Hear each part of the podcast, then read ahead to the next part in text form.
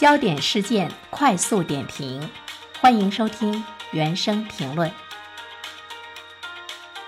不久前，一篇名为《带狗吃完一百八十八元宠物自助餐，我也想当狗》的探店文章，让吃瓜群众对养宠的烧钱程度有了新的认知。高端养宠烧钱，堪比养娃。我们来听听本台评论员原生的观点。你好，单平。呃，人们也在发出一个疑问啊，为什么今天的年轻人不愿意养孩子，愿意养宠物？而且呢，给宠物花的钱比给自己花的钱还多。如果呢，我们单从这个养孩子花钱成本比较高这个角度上来看的话呢，可能有一些人不能理解，说你养个小猫小狗花的钱也不少啊。但是呢，我们却会看到高端养宠烧钱，应该呢已经是一个流行吧。啊，不单单呢是在中国这种现象，我相信养宠物的朋友大多数呢都是可以理解的啊，而且呢你会忍不住的给他花钱。但是呢，没有养宠物的朋友呢是不能理解的。你只有更多的浸润其中的时候，呃，你才知道呢其中的这个原因。不管怎么说，我们现在看整个的这个市场来说的话呢，它未来宠物的消费市场呢是一片蓝海。啊，有一份中国宠物消费趋势白皮书显示，二零二一年宠物行业市场规模已经是达到了三千四百八十八亿元，并且呢在不断的攀升。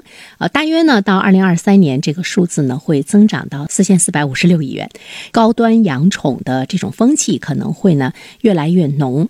而且呢，宠物的这个生活非常的丰富多彩，比如说，呃，它的跑步机呀，宠物的滚轮呐，还有呢，运动魔力球啊，增长的速度呢都是比较快。比如说宠物滚轮吧，它的这个消费增长已经是高达百分之三百二十八。想养宠物要这些干嘛？给宠物减肥，啊，所以我们就会看到呢，在人类社会里非常热门的，呃，一些这个饮食的概念啊，包括呢一些减肥的呃机械呀，包括在人类社会中。比较热门的各种各样的对你的生命的延长、对你的高品质的生活都是有关的。呃，这些方面的消费呢，在今天的宠物世界中来说，也是呢可以呃相媲美的。至于呢，我们会去思考说，为什么人们，尤其是年轻人，尤其是这个一二线城市的年轻人，他们给宠物花钱，那是一点呢都不心疼。而且呢，高学历、高收入的群体，他们给宠物花钱的力度呢，也会是更大。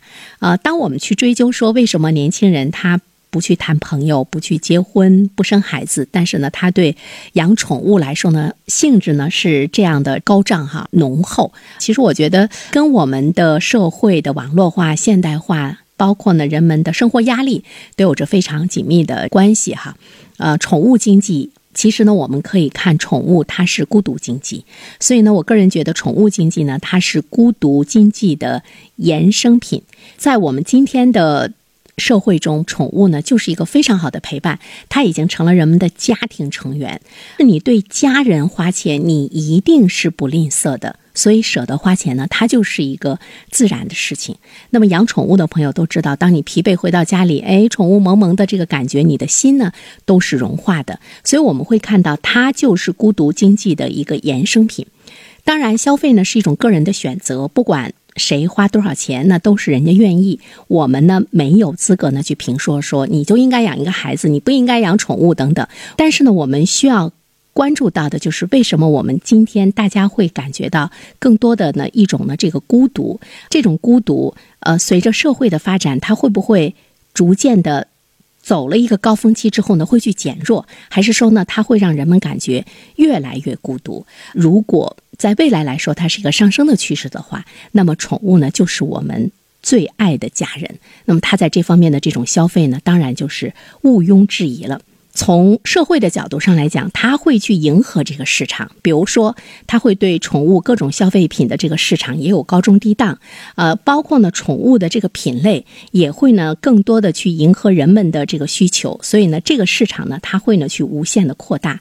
那么其实呢它也是人类在找一个伴儿也好，或者是找一个呃服务对象也好，它呢是在很大的一个程度上来说满足了各个年龄段的一种呢这个需求，包括老年人。包括今天在大城市打拼的年轻人，让他的内心孤独得到了平衡。就招之即来，挥之即去，在现实生活中，可能你身边无论是你的伴侣还是你的孩子，都是呢达不到呃这样的呢一种这个陪伴。对于忠诚的需求，可能在我们的生活中是每一个人对情感的最看重的一部分。